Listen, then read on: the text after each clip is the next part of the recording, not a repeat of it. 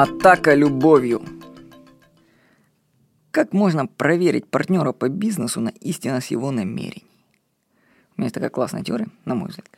Атакуйте его любовью. Я предлагаю своим друзьям и партнерам такие выгодные условия, на которые многие из них на моем месте никогда бы не пошли, их бы жаба задушила. Например, я сходу даю 50 тысяч рублей просто так, в счет, допустим, будущих продаж по совместному курсу, или делаю дорогие подарки.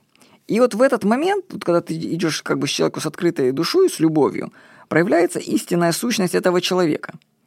Если в нем есть какая-нибудь трещина, то она даст о себе знать.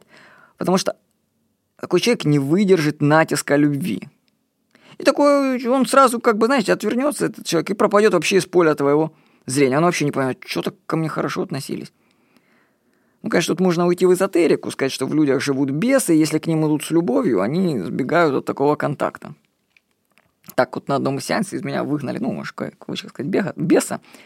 Остеопат рассказывала мне, потому что когда она столкнулась с этой сущностью во мне, то та начала сопротивляться. И сущность показала ей черные ворота ада.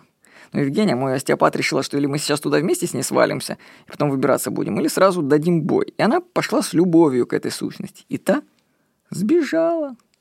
А мне хорошо потом так стало. Очень хорошо. Так что один из принципов – атакуйте любовью, и вы узнаете, кто есть кто в вашем окружении. Ну, кстати, после вот давно эту заметку написал.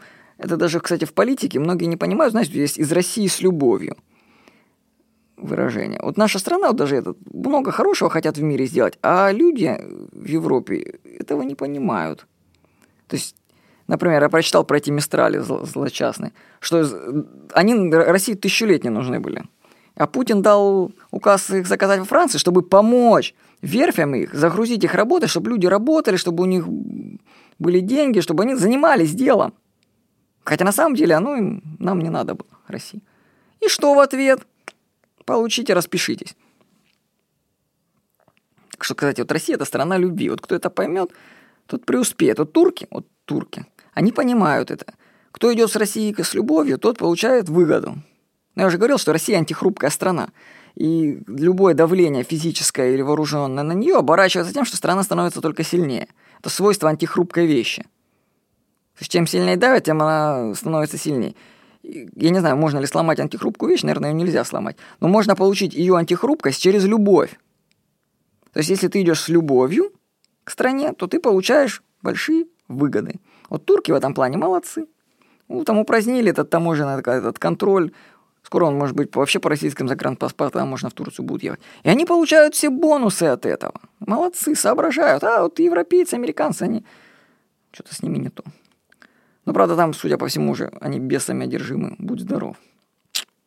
Так что вот так еще. Атакуйте любовью. И вы узнаете, кто есть кто. С вами был Владимир Никонов.